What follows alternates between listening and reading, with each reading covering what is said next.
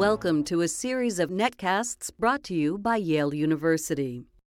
Welcome to another netcast from the Rudd Center for Food Policy and Obesity at Yale University.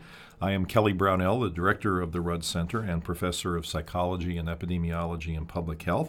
And I'm delighted today to welcome Professor Barry Levin. Um, Barry is professor of neurology and neuroscience at the New Jersey Medical School and also uh, works at the V A Medical Center in East Orange, New Jersey. And Barry has been working for many years on regulation of body weight, on animal models of nutrition and obesity, and has been one of the pioneers in doing physiological studies with animals that address very important questions about homeostatic mechanisms, the regulation of body weight, and the like. And Barry, I've always fancied you one of the most creative people in answering interesting questions and also being able to translate what's really very sophisticated scientific work into language that people can understand. So thank you so much for joining us today. My pleasure. Also, I'd like to re- remind the audience that the Rudd Center produces a number of netcasts on various issues related to food and food policy, and they're available at w w w dot yale rudd center dot org, and I'll mention that at the end of the, the netcast as well. So, Barry, let me start with a, a, your explanation of a concept, and that's the concept of set point.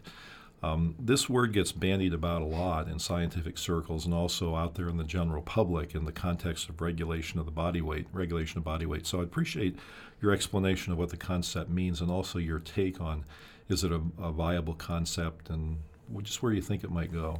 Well, originally it was an engineering concept, and uh, it's been applied to body weight regulation, uh, but it's pretty controversial uh, within that context. Uh, my way of thinking about this is to uh, make an analogy to a thermostat. Um, most people think that a, th- a set point should be fixed, but it's very clear in body weight regulation that the set point can move, uh, but body weight is regulated around a particular uh, body weight, which starts wherever you are when you either overeat or undereat. Uh, and in most situations, particularly in animals where we control the variables, uh, if you underfeed an animal for a period of time uh, and then allow it to eat uh, as much as it wants, it will go right back to where it was. Similarly, if you overfeed it uh, uh, by giving it a lot of extra food, uh, it will eventually come back to where it was, depending somewhat on its genes. But it's movable, uh, and that's why I make the analogy to a thermostat, uh, except we don't understand exactly what resets that thermostat.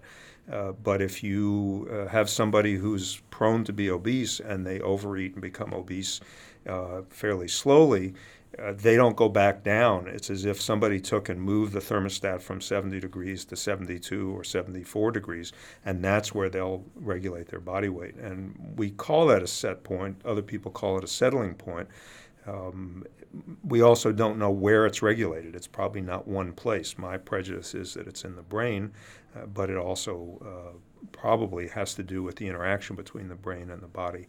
So if you take animals and give them or give them access to a high-fat diet, let's say, or or just overfeed them so they gain weight, you mentioned that they would then later come back down to a normal weight, and that that's evidence of this idea of a set point. Now, humans don't seem to show that same tendency, as you alluded to. They tend to gain weight if given access to a high-fat, high-sugar diet that exists like in American culture.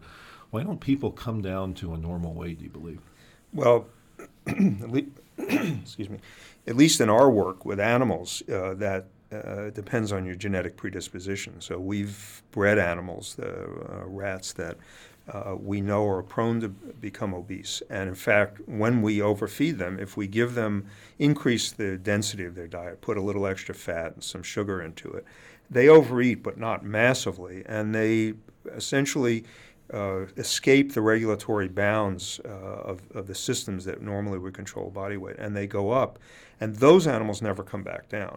Uh, if you o- overfeed them by giving something that's real, they really like, highly palatable liquid diet, they'll overeat much more, But as soon as you change the palatability, then they will come back down. So there are different sets of rules for different kinds of diets, and it really has to also to do with how rapidly the weight is gained. Uh, and there have been studies done in humans as well, paying them to overeat. Uh, and you really do have to p- pay people to overeat as many as one thousand calories a day. And most of those people come back down when they overeat massively like that, uh, one thousand calories a day. Uh, so it it's not a blanket statement for all situations. Okay. I know you've commented on the issue of the obesity epidemic and uh, treatment versus prevention. What are your thoughts on that? Well,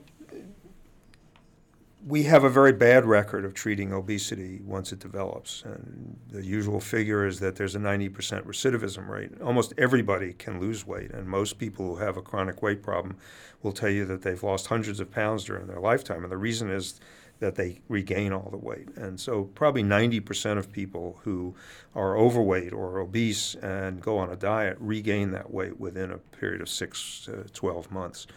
Uh, and so it, although people think that this is a psychological problem, there are very few psychological problems that have that bad a, uh, a treatment relapse rate.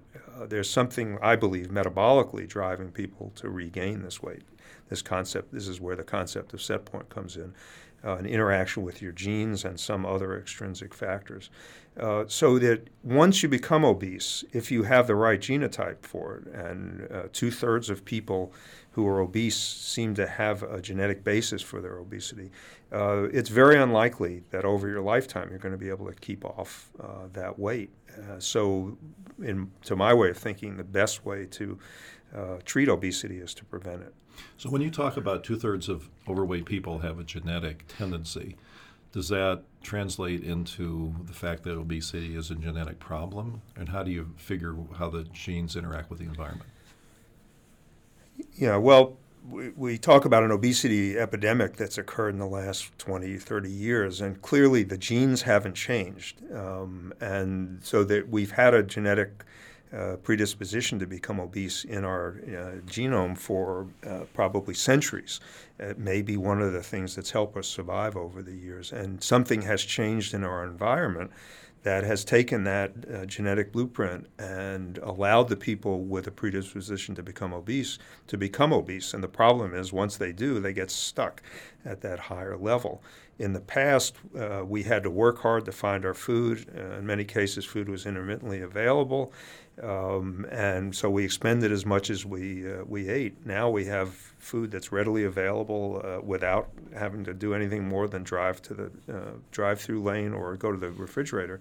Uh, there are probably a lot of other causes, but um, we still have a lot of lean people around. At least a third of, of uh, the population in the United States or more is, is lean. Um, they probably are genetically lean people. We we don't understand them any better than we do the people who are obese. Right. So let's return to your idea about preventing obesity. I know some of your uh, work, especially your recent work, has focused on feeding of animals in um, the pregnancy period and shortly thereafter. Tell us about some of those studies. They're very interesting. Right.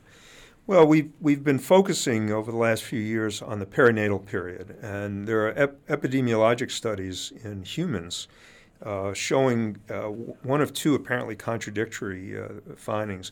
One is that after World War Two uh, in, in uh, the Netherlands and also in Germany, there was a famine. And children who were in the womb during that period of time uh, and the, the period of, ge- of, of gestation is not quite clear, were had a much higher rate of obesity uh, as adults uh, if their mothers were uh, underfed during pregnancy. And this is also true of some third world countries. So that undernutrition during pregnancy seems to predispose to uh, obesity when nutrition is made readily available in the uh, postpartum period. On the other hand, there are a number of studies that suggest that obesity uh, in the mother during pregnancy also predisposes uh, individuals to become obese. And so we've tried to use uh, rats that we've uh, bred specifically to have an obese genotype or a lean genotype. We call them diet-induced obese or diet-resistant animals, uh, to study these uh, uh, sort, sorts of uh, uh, situations. And what we find is that if your mother is obese during pregnancy and lactation and you have an obese genotype, you're going to become more obese as a rat, um, even if you don't eat a high-fat diet, than if your mother was lean. If your mother was lean during that period and you're never exposed to a high-fat diet, you're fine. If you have a, a lean genotype and your mother is obese during pregnancy and lactation, it almost doesn't matter. Uh, you'll still stay lean. However, if we take you as a rat uh, right from birth and uh, you have a lean genotype and put you with a mother who has an obese genotype and has been made obese on a high-fat diet, so this is the ultimate obesogenic environment, you will become obese as an adult.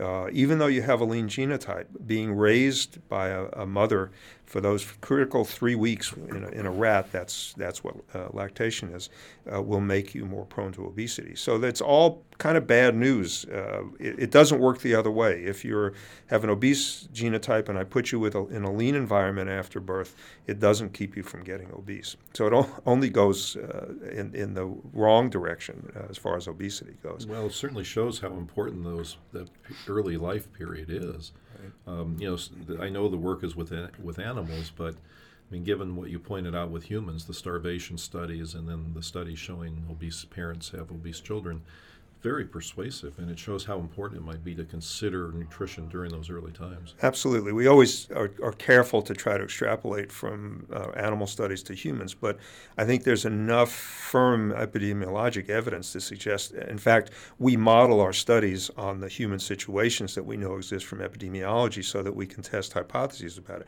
So these these didn't come out of uh, the, the, uh, the air. Uh, these models were derived so that we could test hypotheses about gene by environmental inter- interactions. Let me ask a question that delves into evolutionary biology a little bit. You know, this is very well known to you and to others who have done these kind of studies, but most people may not know what happens to laboratory animals when they're given a diet that mimics what humans might eat. You know, what people have called a supermarket or cafeteria diet, where you, you know, rearrange the composition of the diet to come close to what humans might eat. It's very interesting what happens to animals under those conditions, and it'd be interesting to hear you explain that. Right. It, it depends somewhat on the diet's composition. If uh, the so-called cafeteria diet has a lot of variety in it, and so animals of any sort tend to overeat on that. Um, there are some strains of animals that are much more prone to become obese, and within certain outbred populations, which is what the human population is, that is, they don't have uh, all the same genes. Within a given population, some of those animals will, when given that diet, uh, overeat and become obese, and others tend to regulate pretty well and stay lean, just like in the human situation. Um, and uh, this seems to be, again, a, a, an environment by gene interaction. Uh, there are some strains that are highly inbred, and those, even within those populations, occasionally what you'll find is there's some very good examples of uh, animals that all have the same genes, but when you give them a diet, uh, such as a cafeteria diet or a high-fat diet, there's a widespread of weight gain in that population. And we're still trying, struggling to understand that. We believe that some of these factors that occur in the perinatal environment uh, may be involved in that sort of uh, thing, but it's a really striking phenomenon that uh, is just recently begun to be studied. So to put this in some context, tell us how much weight some animals can really gain when they're given access to this more human-type diet. I mean, do, can animals... Do, gain weight by, I mean, twenty percent additional weight? Do they double their weight? I mean, what? Well, if it's a highly palatable diet, they can double their weight. Uh, now, most, we, we work with rats and, and uh, mice sometimes, and they gain weight all through their lives. And so it's a, a bit of a moving target. Uh, it's a little harder to extrapolate to humans. But you can, if, if you give them a really highly palatable diet, we use a liquid diet. Uh, they particularly like chocolate, and they will just overeat Uh, with apparently no bounds, and within a period of a month or so, they can double their, their body weight uh, by sixty or seventy or eighty percent above what uh, a comparable animal would do on a low-fat, uh, non-palatable diet. And when you see that sort of a strong biological drive, because obviously there's no marketing to these rats or any sort of influences that might lead humans to overeat on a diet like this, when you see such a powerful effect, uh, it makes me wonder, when you think about the, our children being exposed to a diet like that, how we can be surprised when they gain weight, because presumably they would have a, a biology that would crave those kind of foods just like the animals would. Well, absolutely. Uh, palatability, there we, we tend to think about two systems that regulate body weight. One is so-called homeostatic, where there are the whole idea about set point fits in pretty well with that, where there are negative feedback systems. Uh, when you gain more uh, weight, you make more of a hormone that tells the brain you're getting fatter, uh, and it tends to turn off your appetite and expen- uh, leads you to expend more energy. But these other systems that involve with palatability and reward and, and humans, the social situations uh, that you find yourself in, these things all promote f- uh, food intake that completely override any of these homeostatic systems. Um, and you can take that right into your fast food chain and see how that, that's operant. Uh, people will eat way beyond their metabolic needs when they're given these uh, very highly palatable foods, particularly when they're cheap um, at, at, on top of that. You know, you've made the, a very interesting point distinguishing between the need for food and desire for food, and have worked out some of the biological systems that might be implicated here. Tell me a little bit more about that.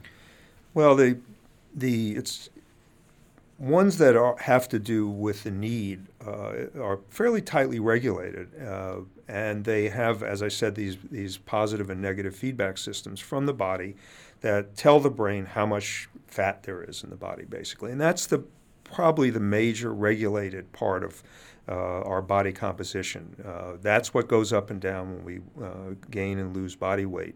Uh, we lose a little bit of lean body mass, muscle and, and protein, but most of it is fat. And and again, that's, that system is pretty tightly regulated. However, if you ha- have the genes for it, Um, you can slip under the system that monitors that uh, by eating that extra couple of uh, calories, or usually one hundred calories a day or fifty calories a day, which over a year can lead to several pounds. So there, the monitoring system is good, but it, it has certain bounds. And in our animals that we've raised to be uh, obesity prone, they tend to have uh, much more slop at the high end. They don't monitor uh, upward uh, deviations uh, as well. And so those homeostatic systems are designed pretty well to keep us within bounds. Uh, but then you take these other non-homeostatic systems where you add in these very rewarding properties, and some of the same parts of the brain that are involved in that are involved in drug addiction and alcohol, substance abuse, um, and, and people have started to try to make an analogy there. It's it's not a complete analogy, but many of the same brain systems are involved, and that system completely overrides all of these homeostatic cues. Uh, so it's it.